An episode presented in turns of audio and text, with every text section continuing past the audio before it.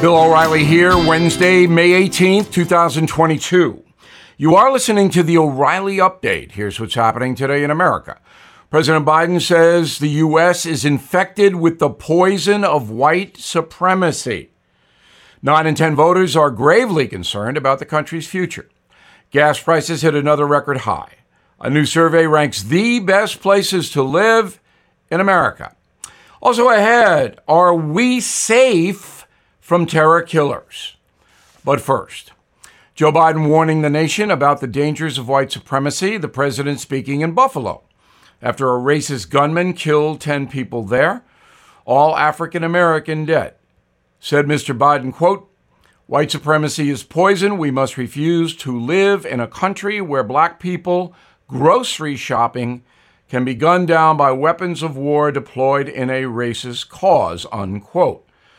The mass murder was indeed unacceptable, but the president is politicizing it. A survey from Fox News finds 87% of voters are extremely worried about the future. Biggest issues inflation, immigration, crime, the economy. Just 28% think President Biden's doing enough to lower prices. Two thirds believe the president should do more to solve the nation's baby formula shortage. Experts say that crisis could drag on from four to six weeks. Fuel prices hitting record highs eight days in a row. The cost for a gallon of gas rising 30 cents in the past two weeks. Economists blame the spike on Wall Street troubles and inflation. The national price for gas now stands at $4.55 a gallon. That figure tops $6 in New York City, Los Angeles, San Francisco, and Hawaii. Filling up the average car in California could set you back $120. U.S. News and World Report ranking the most livable towns in America. Cities are judged by income potential, pollution, access to health care, life expectancy. Top five San Jose, California, Boulder, Colorado, Green Bay, Wisconsin, Colorado Springs, and number one is a surprise Huntsville, Alabama. The least desirable town in the USA, Detroit. 45% of folks in the Motor City live below the poverty line. In a moment, terror danger. Right back. Did you know Fast Growing Trees is the largest online nursery in the USA? With more than 10,000 plant varieties and millions of satisfied customers. I have their trees and plants at my home, and they're fantastic. Have you had your fair share of landscaping woes and wasted weekends at crowded nurseries? Finding fast growing trees will be like stumbling upon a hidden treasure, believe me. With fast growing trees, it's different from fruit trees to houseplants. They have it all delivered right to your doorstep. Plus, their plant experts are always available for advice. And here's the best part this spring, they have up to half off on select plants. And my audience can get a extra 15% off by using promo code BILL at checkout. So please go to fastgrowingtrees.com, use promo code BILL at checkout. Time now for the O'Reilly Update message of the day. Are we safe? Domestic terrorism, like the Buffalo mass murder, are a constant now in the USA. But overseas terrorists have not hit us in a while. Here's why. Shortly after the 9 11 attack, Congress passed the Authorization for Use of Military Force Against Terrorists Act. That law allowed the President of the United States to, quote, use all necessary and appropriate force against those nations, organizations, or persons he determines, plans, authorizes, commits or aids in terror activity, unquote. That is a powerful law that gives the chief executive, the commander in chief, the power to assassinate President Barack Obama reauthorized the law in 2015, expanding it to include ISIS. His administration also issued guidelines for using drones to kill people. Example President Trump ordered the death of Iranian General Soleimani near Baghdad on January 3, 2020. Nine people, including five Iranians and four Iraqis, died in that drone strike. It was a Hellfire missile triggered from space that obliterated Soleimani. And you can read all about what happened in my new book, Killing the Killers. Right now, there are 70, 70 designated foreign terror organizations, and we could obliterate them at any time. Another 20 have been crossed off the list for various reasons. Biggest groups right now Al Qaeda, ISIS, Hamas, Hezbollah, Real Irish Republican Army, Al Shabaab, Boko Haram, Iran's Islamic Revolutionary Guard, and the Revolutionary Armed Forces of Colombia, South America. Now, a few years ago, President Trump broached the idea of designating the Mexican drug cartels as foreign terror organizations. That classification would allow the USA to use drones and other weapons to attack the cartels.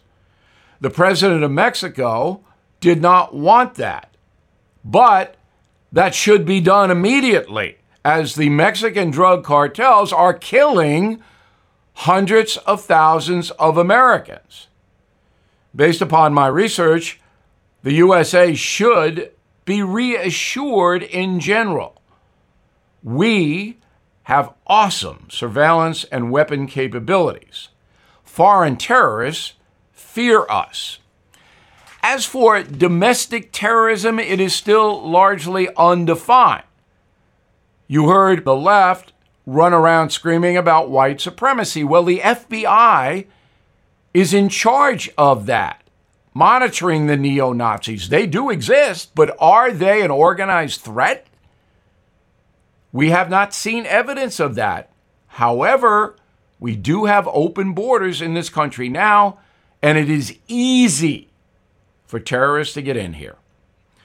I'm Bill O'Reilly. I approve the message by writing it. If you would like more honest news analysis, please visit BillO'Reilly.com. In a moment, something you might not know. Everything is expensive these days, you know that. The government is printing trillions of dollars and consumer prices higher than ever. If the government continues its printing and spending, the dollar could continue its free fall and lose its coveted role as the world reserve currency. Let's hope that doesn't happen. But there are a few things you can do right now. American Hartford Gold can show you how to protect your money, your retirement, your hard earned savings against inflation by helping you diversify a portion of your portfolio into physical gold and silver. Start with a short phone call, and they can have physical gold and silver delivered right to your door or put inside your 401k or IRA. So please call or text them right now. Tell them Bill O'Reilly sent you. Call 877 444 GOLD, 877 444 GOLD, or text GOLD to 65532. Again, that's 877 444 GOLD, or text GOLD to 65532. Now, the O'Reilly update brings you something you might not know. 161 years ago today, a newspaper published a scathing article about the First Lady of the United States. An anonymous reporter accused Mary Todd Lincoln of interfering in government business, verbally abusing her president husband, Abe, and even having an addiction. Here is the story of Mrs. Lincoln. On May 18, 1861, exactly one year after Abraham Lincoln was nominated as the Republican presidential candidate, a small California newspaper launched a vicious attack against the First Lady.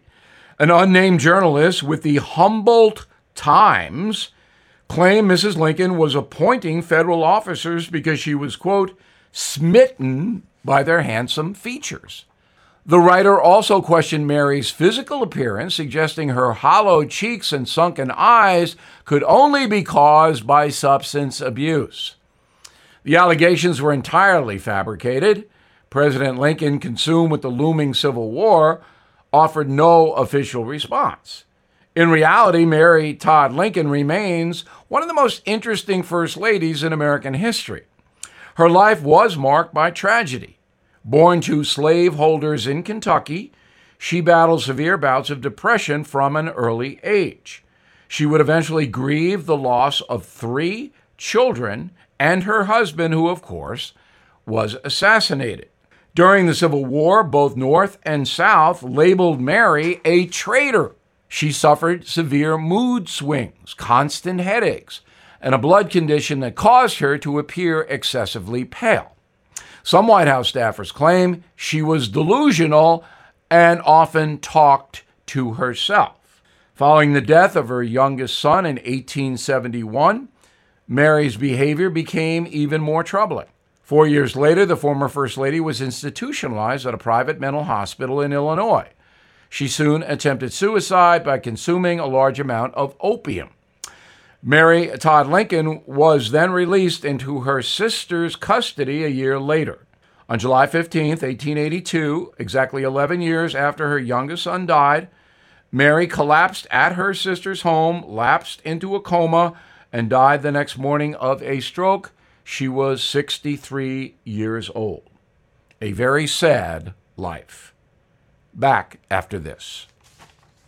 At Evernorth Health Services, we believe costs shouldn't get in the way of life changing care, and we're doing everything in our power to make it possible.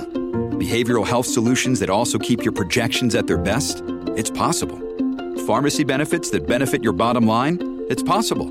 Complex specialty care that cares about your ROI? It's possible. Because we're already doing it. All while saving businesses billions. That's Wonder made possible. Learn more at evernorth.com/wonder. Thank you for listening to the O'Reilly Update. I am Bill O'Reilly. No spin, just facts, and always looking out for you.